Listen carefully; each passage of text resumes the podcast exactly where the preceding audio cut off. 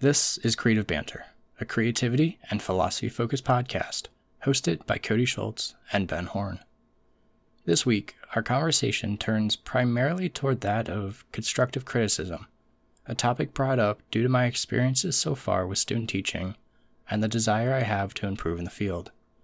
We discuss our openness to criticism and how that openness changes as we begin to gain confidence in our craft though that confidence can sometimes be misguided as we ponder our intentions and the idea of why we choose to photograph what we choose to photograph.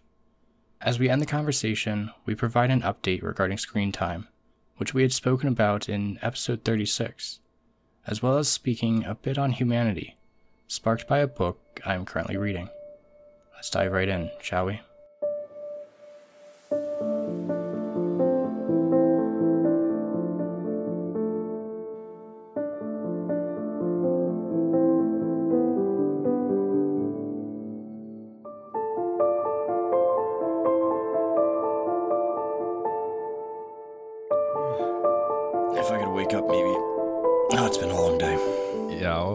I, imagine. I've got my uh, my cup of tea going here to get a little caffeine in me, but uh, it, I would imagine that uh, you've been through a lot more lately in terms of the early mornings and the all the everything associated with the uh, student teaching and such. Yeah, yeah. It also doesn't help that right now the sun's starting to set, so it's like it's starting yeah. to get darker as I'm trying to like.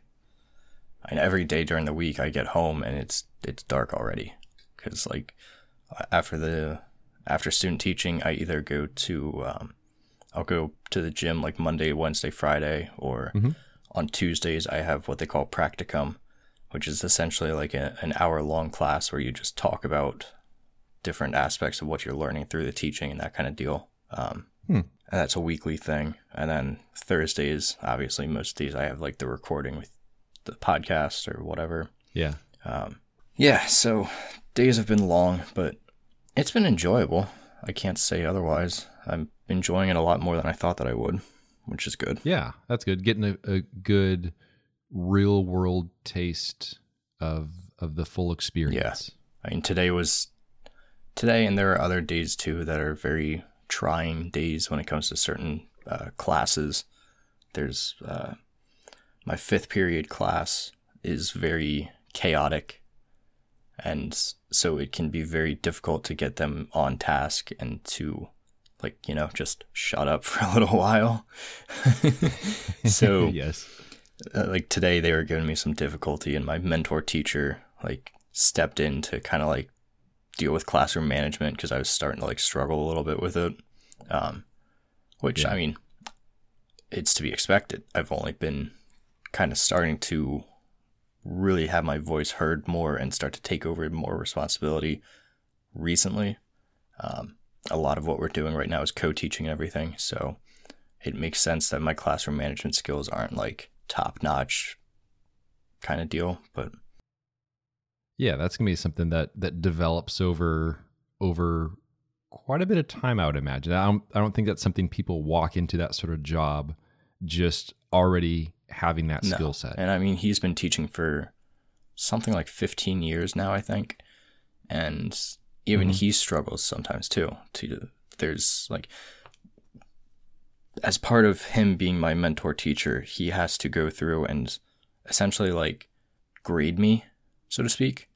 Um, not with like a letter grade, but like, mm-hmm. are you meeting the requirements of being a professional teacher kind of deal? And we are going over that this past Tuesday. And he was saying like, okay, yeah, you're you're good with this. You could use a little bit more work with this, yada yada yada. But then there are also moments where he's like, yeah, this is something that you and I both could really work on.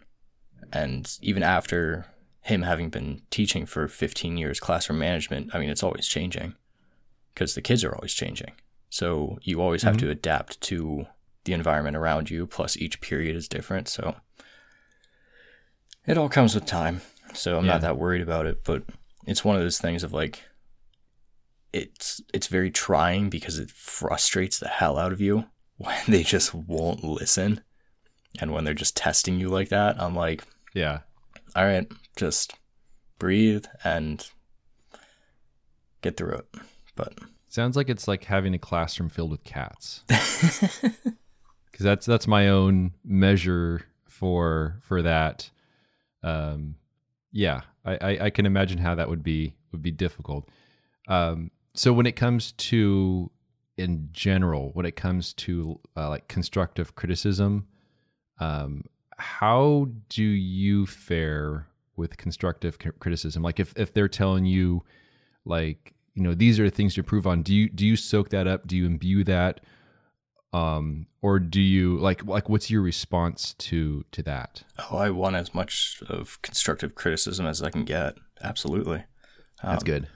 I want to hear from him as much as possible with this because i want to succeed with it. I want to make it into yeah. something that i really do enjoy doing but that i also can be very well off with doing. Um, mm-hmm one of the issues that I'm facing right now, and I'm hoping it's not an issue come the next few weeks and for the rest of this time. Uh, my supervisor, so a college professor, part of this program, has to come in and observe at least six uh, lessons that you administer, that you teach over the hmm. course of do you, these. Do you get to choose which ones they come in for, or is it just kind of surprise? It's not su- kind of a thing. It's not surprise, but it's not like yeah. They have to do it within a certain time frame. So, like we're about three weeks in, he should have already come in by now. Um, mm-hmm. But his schedule is very hectic, which is making it very difficult for him to find time to come in. Um, which I have issues with, but I'm not going to get into that right now because yeah, yeah, that's just a very irritating situation nonetheless. Um, so that's a, that's one of the big things is like I really want him to come in. I wanted him to come in today and observe this lesson that I was co-teaching with my mentor um, because we had planned it out specifically with him in mind, with him coming in in mind. So when on Tuesday he was like, "Yeah, I'm not going to be able to," I'm kind of like, like you got to work with me here you know?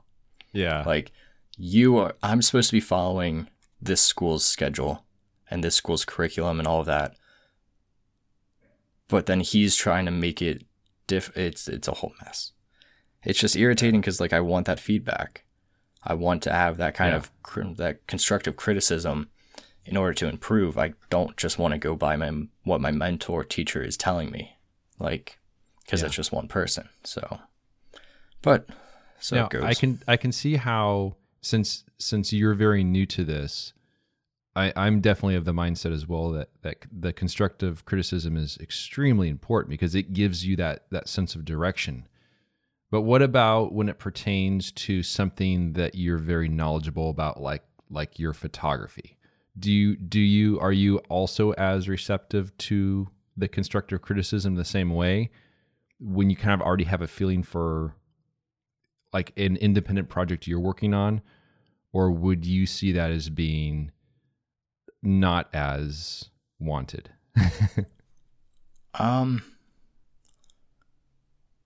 there's i think there's a big difference there. There's a big difference between getting constructive feedback on a skill versus an art or an art form.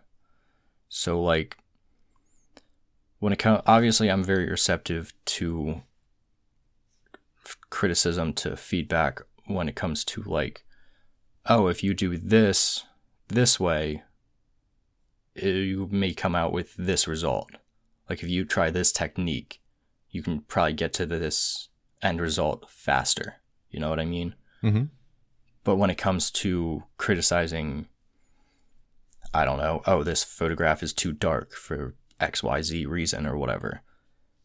Yeah. That's a, that's a personal choice that I made and it's art is already so subjective. So that I kind of stay away from. That's also why like like I love Nature Photographers Network. I love everything that gets done over there and I mm-hmm. I enjoy giving some kind of like constructive criticism here and there when I have the time to. But I also don't put my work on the site a lot for that because like I said, it's so subjective. I like the work that I put out is pretty much how I want it at that moment in time. Um, yeah. Which could be good in terms of sticking to your guns like that.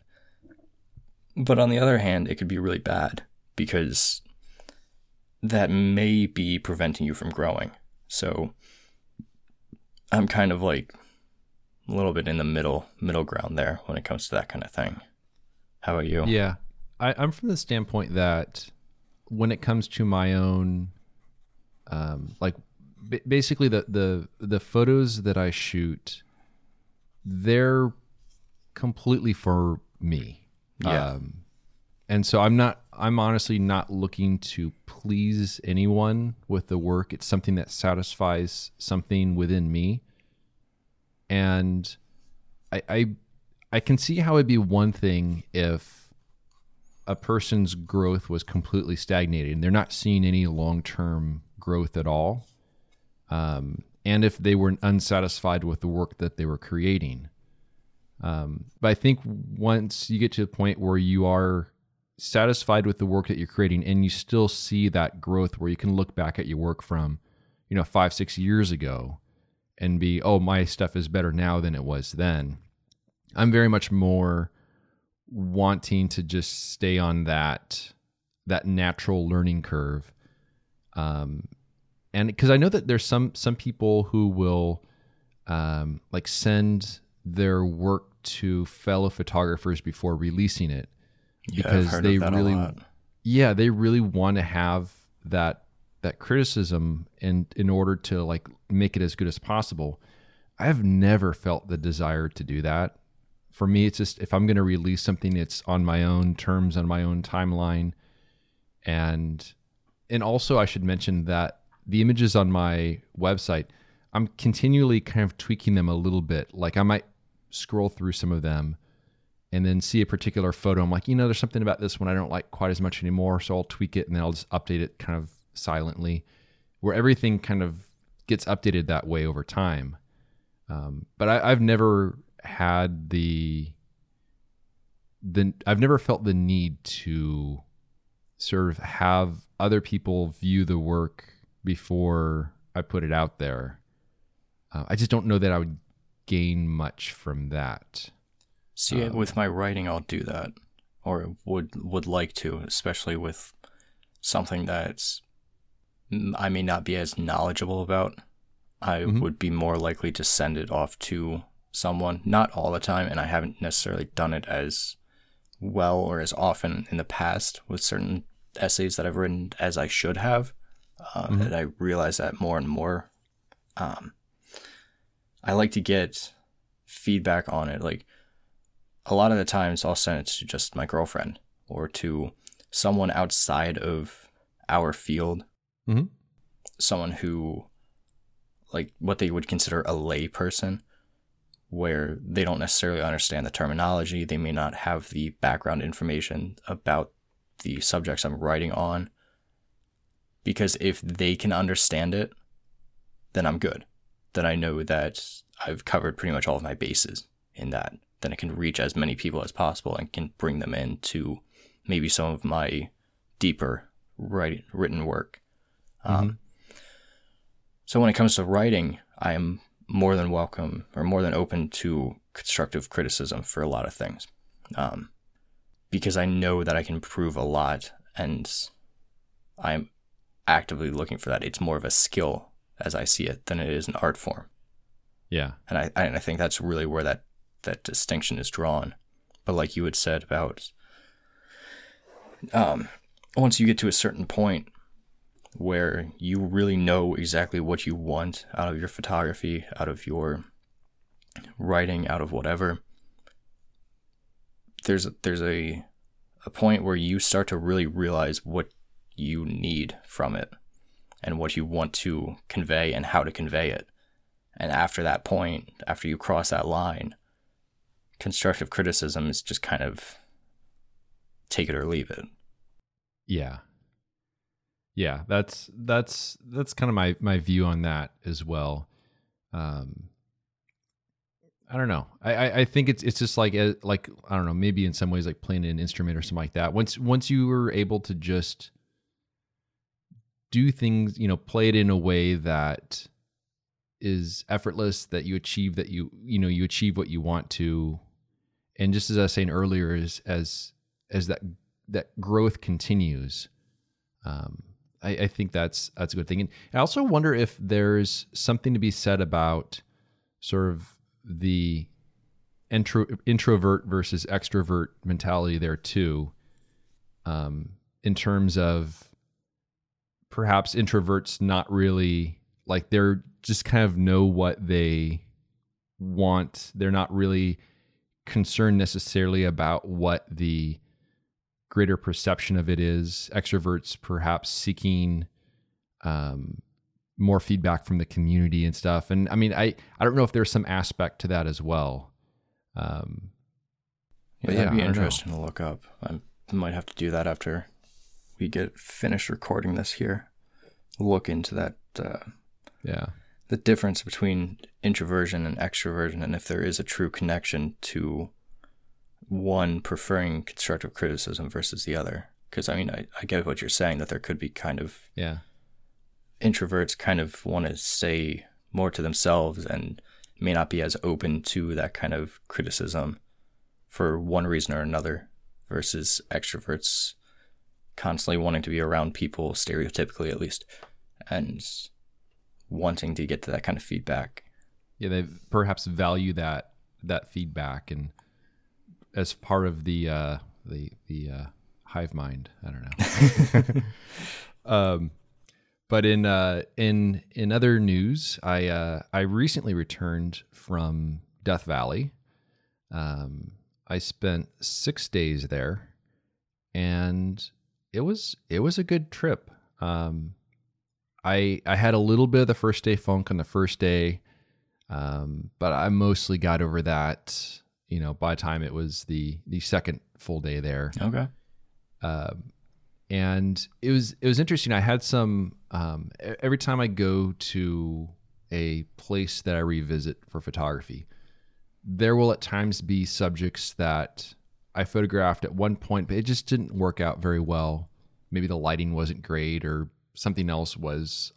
There was something about about it that just didn't didn't really work, and so I uh, I create a list of some of these areas to potentially revisit and try to rephotograph. And there's this one scene which was the uh, the final subject that I photographed on last year's trip. Um, it was kind of a scene at the base of a mountain where there was some kind of a a rocky wash with some slopes going in different angles and stuff, and and and I photographed it uh, in the morning when it was in indirect light. And it was it was just the light wasn't all that great. It was it was kind of flat, and so I figured if I shoot that uh, just after sunset in the and so basically the the slope I was photographing faces west, um, and so I figured if I photograph it after sunset, then you have a bit more dynamic light because you have the the the orange gradient low on the horizon, the blue sky above that, and you get this. It's kind of nice dimensional sort of light and at twilight. So I figured I'd go back and I'd photograph that. And so on my my first uh, full day, or actually my first day there, not full day, my first day there, I, I revisited that location. I looked at it. I'm like, yeah, this would definitely look better at sunset. Yet I have zero desire whatsoever to photograph it again. Hmm. Um, and even though it was, it was, just sitting there for the taking, I'm like, the, the conditions are great. It's not particularly windy. The, there's no clouds, so I'm going to have like that nice gradient on the on the horizon. But I just looked at it. I'm like, I've already done this. I I, it, I didn't do it well, but I've already done this, and I have no desire to photograph it. And so I, I kind of wandered around a bit, and I found I don't know maybe 200 feet away there was this large boulder um, that had kind of tumbled down the slope a little bit. It was set up against kind of a nice looking background. And the boulder is kind of like this white and reddish sort of color. And the surrounding landscape was kind of a more of a brownish. And there was this trail of like a little bits of rock that he had, had eroded from this boulder, almost like the, like the trail of a comet that kind of like went down in the foreground. And I looked at that. I'm like, well, this is something I want to photograph. And so I set up a composition of that, and I have no clue how it turned out. It could be that it's not great. Maybe it's okay. I don't know. But I had no desire to photograph something I had done before, but then there was something new, and I felt a strong connection to it. And I was trying to figure out, you know, what is it that that's at play here? And I finally kind of came to the conclusion that with large format in particular, since there's so much effort that goes into uh, setting up and then waiting for the subject, you know, that's a barrier that I will that I will um, cross if it's a subject I feel like I have a very strong connection to. Um, but then if I return to that subject, I don't have that connection anymore because I'm kind of having a different mindset perhaps at the time. And so it was just interesting how I was able to find a subject not far from the one I thought I was going to shoot, yet I had no desire to shoot the one I went there to shoot. And so I know that we've spoken in the past about, um, you know, rephotographing scenes and and um, you know areas that are close to home. You have the ability to give it another try and reshoot it again. So that got me thinking a little bit about how your thoughts are when it comes to standing in your same footsteps and photographing the same scene you've already photographed, and whether you still feel that degree of connection as you did the first time, or whether you just feel like you're like, what am I doing here? kind of a thing.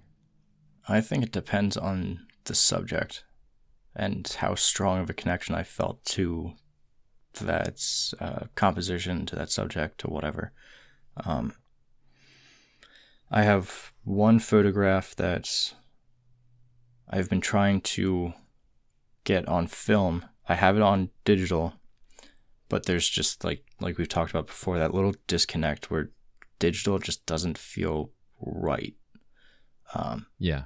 So I want to rephotograph it on film, but a few weeks back, we had talked about how I had gone to this local park and the uh, focusing bed was drifting because of, yes, yes. of, tilting the camera up. That was when I was photographing this. It's a, a real simple scene. It's a telephone pole in a field. And mm-hmm. how I have it on digital is there are nice white puffy clouds in the background. The sky is pretty dark. Um, simplistic, just nature themed, but having a human element, which is something that I've been experimenting more with recently. But nonetheless, I've tried photographing it then. And not only did the focusing bed cause issues with it, um, I also messed up with my development for somehow, because that just happens randomly sometimes. Um, and then I went back to that same area maybe two weeks ago, something like that. And I wanted to re-photograph it again to to try and get mm-hmm. it, but the clouds weren't right, and I took the trail the opposite way that I had the two previous times that I'd been to this park. Ended up finding, I think, one or two other uh, compositions that no idea whether they turned out right or not, but to get back to the main point, I still want to keep going back to this park and photographing this telephone pole until I get it right because something about it just keeps calling back to me. But then there yeah. are times where I'll photograph a scene and okay, it might, might not turn out right. There's for that same day that I had messed up with the the telephone pole. Um, there's also a little barn that has um, just a random thick uh, wire or some kind of metal piece coming out of the top of it.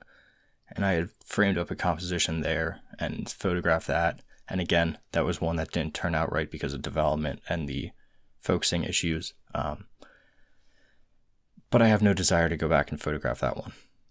Like I, I didn't even try the last time that I was there. So for me, it really comes down to the pure connection and how strong of a connection to that subject that I have, regardless whether it makes sense to me, like on a conscious uh, standpoint. But yeah, so I, I mean, I'll gladly go back and keep going back because you never know what you're going to find. Like the next time that I go back, for all I know, this telephone pole could have a couple more wires hanging down than what it already does, or the wires that yeah. are hanging down could be fixed and it could completely change it. And then at that point, I could just say, mm, it's not what I want. Like it turns out that those wires and the dishevelment of it, the fact that nature was kind of starting to take it back and then humanity brought it back to life. Yeah, maybe that's not the story that I wanted to tell. So yeah, you, you show up there and there's this brand new pole there, and yeah, you know, all shiny, clean. You know, that's yeah, it, it definitely uh, would not uh, would not be quite the uh, the same there. Um, and, and also um, one of the things that we've spoken about in the past is the uh, contemplative approach, where I'll I'll find a subject, I'll sit there and I'll wait, you know, three four hours or whatever for the light to be good take the photo and then go away from it and you know move on to whatever else.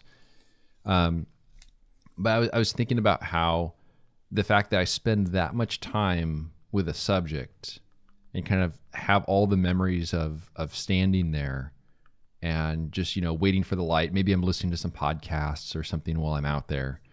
Um but I, by the time I return to that location a second time, it just kind of feels like I've already done this. I already have, you know, every possible connection I could have to the subject is already, you know, I I, I can't do anything more than that. I already have the the memories of standing here and um so yeah, it, it is it's kind of an odd feeling. There are certain subjects where I definitely um where it's such a strong subject that I beat myself up over that I, I messed it up for one reason or another. Those ones I think I'm more inclined to go back and, and shoot. But I think by and large, I, I, think setting up my own tripod in my own tripod holes from a year earlier, it just it feels a little bit um, a little dissatisfying.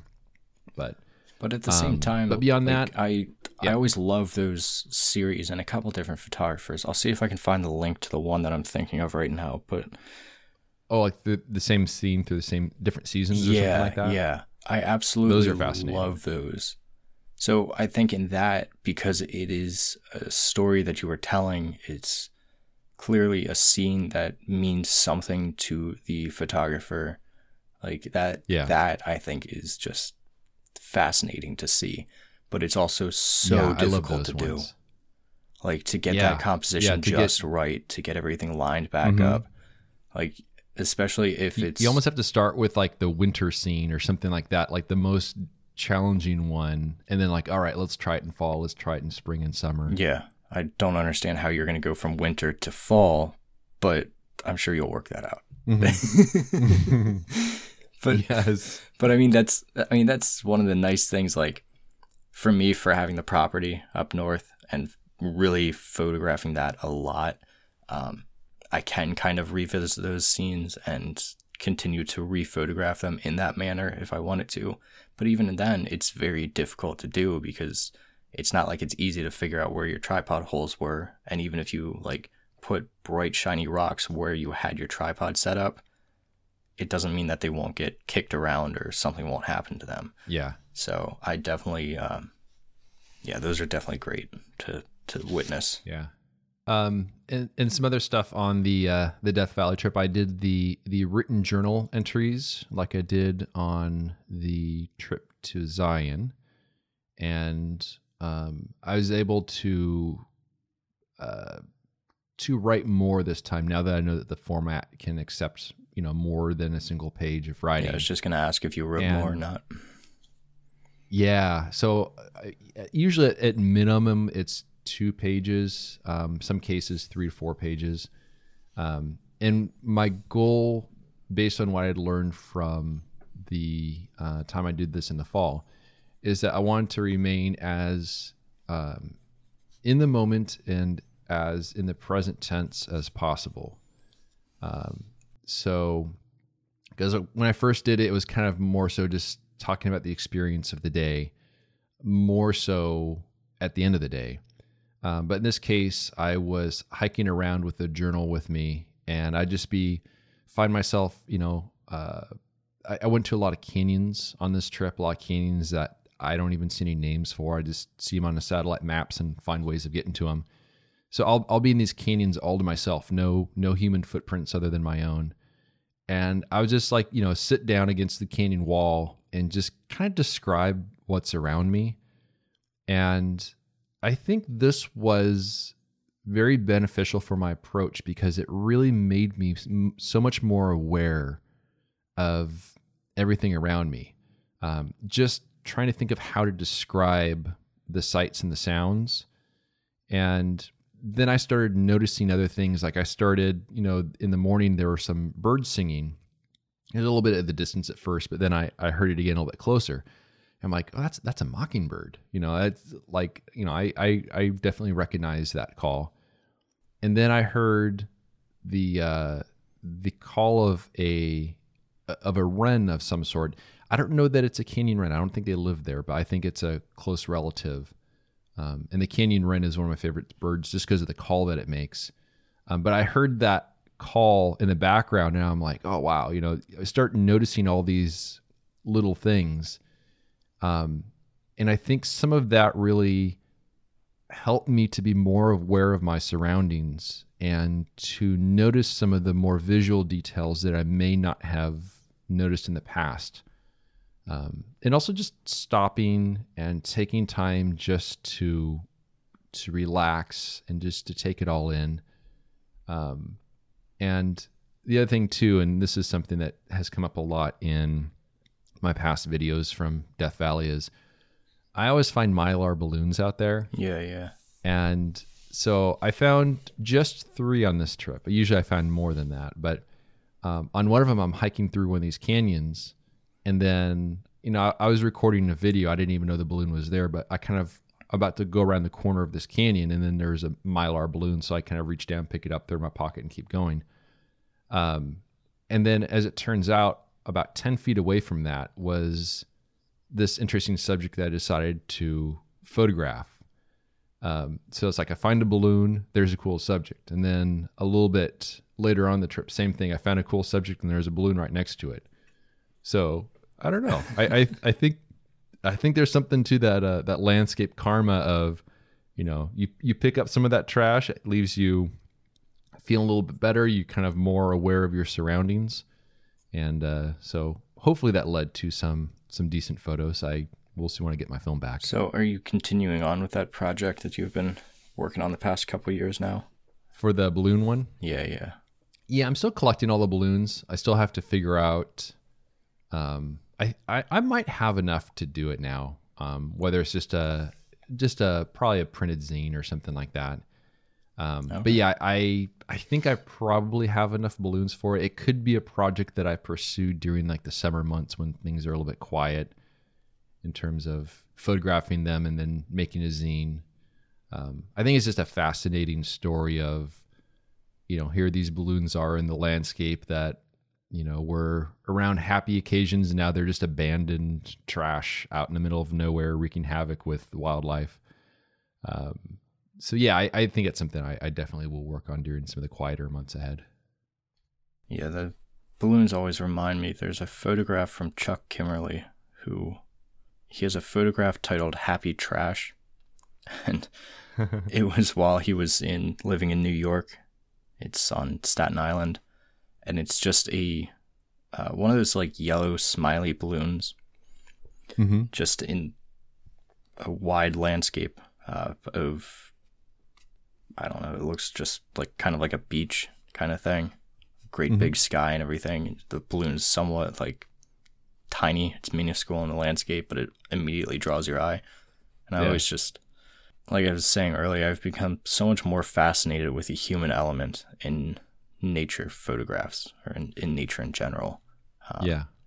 And kind of finding that juxtaposition. I mean, I remember when I first started off with landscape photography, I was so, so against even photographing like churches like I'm not religious to any degree, but I've always loved certain churches and the architectural aspect of them.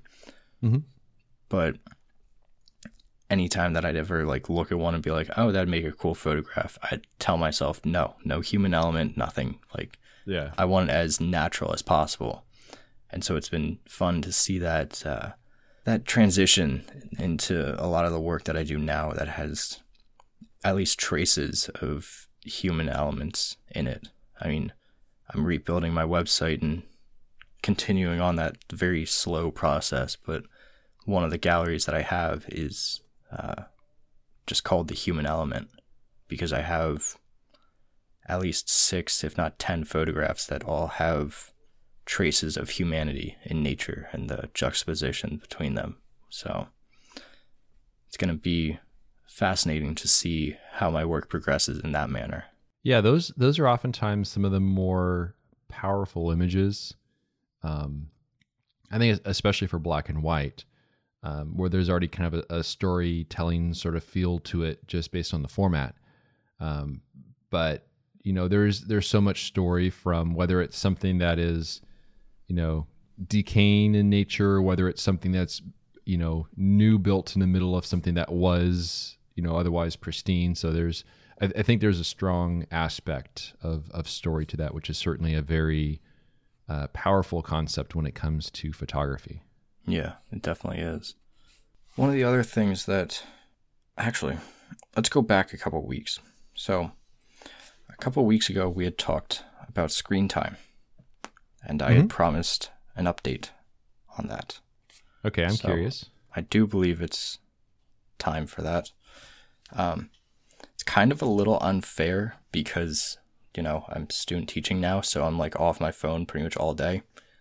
So the comparison isn't uh, as the sound as it should be, but yeah, nonetheless. So about this time last month, my weekly average for screen time was roughly six hours or so. Um, I've knocked that down just about in half at this point. Um, nice. Still not like fantastic, but for someone who grew up in the technology age, that's kind of, you know, expected, I guess, in a way. Um, so that that's the six hours spread over the full seven days, right? Yeah, that's the average. So it was roughly six hours a day. Oh, six hours a day. Gotcha. Right, right. So that's the average of the whole week. Um, let me pull it up again, and I can actually run through and see what the actual I, I, I, have my phone up right now, and so far for this week, I'm at I'm at two hours sixteen minutes a day. Yeah, so there were some days where, like, if I go back to that Wednesday, January twenty fifth, was uh, about nine hours on my phone, which is insane. But then yeah. if I go to like today, an hour and a half. Yeah, I'm I'm actually for today yeah. I, am at hour and 32 minutes. But also I'm 3 hours ahead of you, so I will by the time I get to your time, I I will have uh, unfortunately surpassed that. Yeah, I'm at 125 right now. And yeah. trying to think of yeah, yesterday was about 3 hours. Yeah. Ha- have so. you noticed any differences? I mean, obviously you've been busy with the new schedule and with the student teaching and such, but have and also what have you done to to ch- make any changes the biggest thing is going to be the student teaching obviously um, yeah. i'm no longer sitting at my desk in front of my computer or just playing on my phone throughout the day um, more so i'm you know teaching or at least i yeah. don't i can't just sit in the classroom on my phone throughout the day so that plays a big part. But um, other than that, I mean, it's still, like I said, it's still not where I want it to be. I would like to really lower it. I still have not gotten rid of Reddit completely from my phone. Um, so that obviously plays a factor because at night, if I'm just passively watching a show or something, I'll start scrolling just absentmindedly through yeah. whatever I can find on my phone to scroll through or to to play the game that I had mentioned with, that I play with my cousin. Um, So there's that stuff, but for the most part, I mean, I think for cutting it pretty much in half from in a month's time is pretty pretty decent. Yeah, yeah, that's that's it. You're making progress. so, yeah, but I mean, it's also given me more time for doing other things like reading, which I've been trying to implement at least like read a chapter a night. I'm currently reading a book by uh, John Green, which is The Anthropocene Reviewed, which it's a collection of of essays that he's written on various topics. So, like last night, I read about um, pretty much the humans, human time span, uh, lifespan rather. Mm-hmm. So he talked about um, how if you take the whole lifespan of the Earth and you chunk it into a year, and this isn't like a novel idea. This has been talked about for decades now, but nonetheless, yeah. if you chunk it into a year, the first signs of life on Earth really don't come until like the end of February. And then if you bring it all the way out to December 31st at 11:59, humanity has really only been around since like 1148 on December 31st. Yeah. And, and just to like to read that and to to sit back and think on that and the fact that on the grand scheme of things like we don't mean anything and I keep going no. back to that idea again and again and again because it's just such a reassuring thought that it's like it doesn't sound like it's something that should be reassuring, you know, but it's one of those yeah. deals of like if you realize the fact that a couple million years ago the oceans were 104 degrees Fahrenheit and we're concerned that they're rising a couple degrees right now and sea levels rising, which I get it. Yes, it's that's a big deal. That's terrible for us in the long in the long term and our survival in the long term. But for the earth, it doesn't mean anything. Like, yeah, I I, th- I think um I mean it, it I will say it is impressive in a um in a bad way how how much damage we've done as a species in such an incredibly short period of time. Oh, absolutely. Though I will also say that I mean humans are are rather resilient, but at the same time, the Earth is more resilient. Um, the reality is that so, we are so worried about like an apocalypse happening. Like, yeah. we talk about like the end of the world and all that kind of thing. But first of all, we are the apocalypse. We're the ones that are yes, ultimately going to be getting rid of ourselves. Yeah. We're causing all of this damage that to the earth, and the earth is just kind of like fighting back in a sense.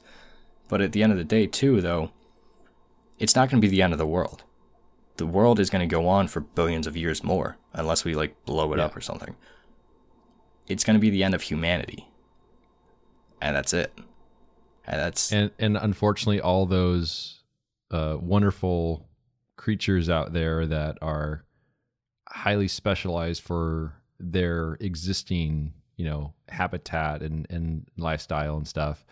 I think we'll we'll we'll unfortunately drag them, you know, many of them down with us. Like we already have, yeah. Exactly. Yeah. But the at some point, it's it's at some point the Earth is just probably going to shake us off its back and then you know start over. But um, yeah, yeah. but, not. but I mean, we've we've been around for what like two hundred fifty thousand years. I think something yeah. like that was was the number. Compare that to some of the other animals that we have on this planet with us now, and that's nothing. Like that yeah. is absolutely nothing. And it's just so fascinating to listen and and to learn. And and that's also one of the reasons why I love going to so many of the places that I visit because once you start to learn a bit more about the geology of these places, it it puts things in a scale that first of all is is kind of impossible to comprehend but it does give so much more of a sense of of respect for the the timeline and how little, you know, how short of a time we've been here. Um, and just seeing how everything works, like um, some of these canyons in Death Valley, they're cutting into these mountains, and the mountains are kind of uplifted at an angle. So as you're walking in the canyon, you're, you're basically walking through time as you're kind of going through all these different layers that are extended up at like a 45 degree angle. Um, and it's just absolutely fascinating to just go in those areas and just to get a different sense of appreciation for it. But then also you hear about the experiences of uh, people that go into space. I think it was William Shatner when he went up on one of the the uh, uh, I, I forget the name of the, the Amazon uh, Blue Blue Origins, I think is what it was. Um, when he went up in that, and then you know you you look at, at Earth, and then you turn and you look at the other way, and he was saying, you know, you look at Earth, you you look at life, you look at, you know, and then you look towards space, and it just is nothingness, and just, you know, one way is life, the other direction is death, and to think that everything as we know as a species, and everyone who has ever existed has lived on this one little oasis out in space. Yeah. Um, I can see how that would be a very moving experience to to see it in that from that vantage point and have an even greater appreciation for where we actually are you know yet as a species here we are you know creating wars with other countries and yeah you just the, the humanity part of it is the uh, not the uh, not the greatest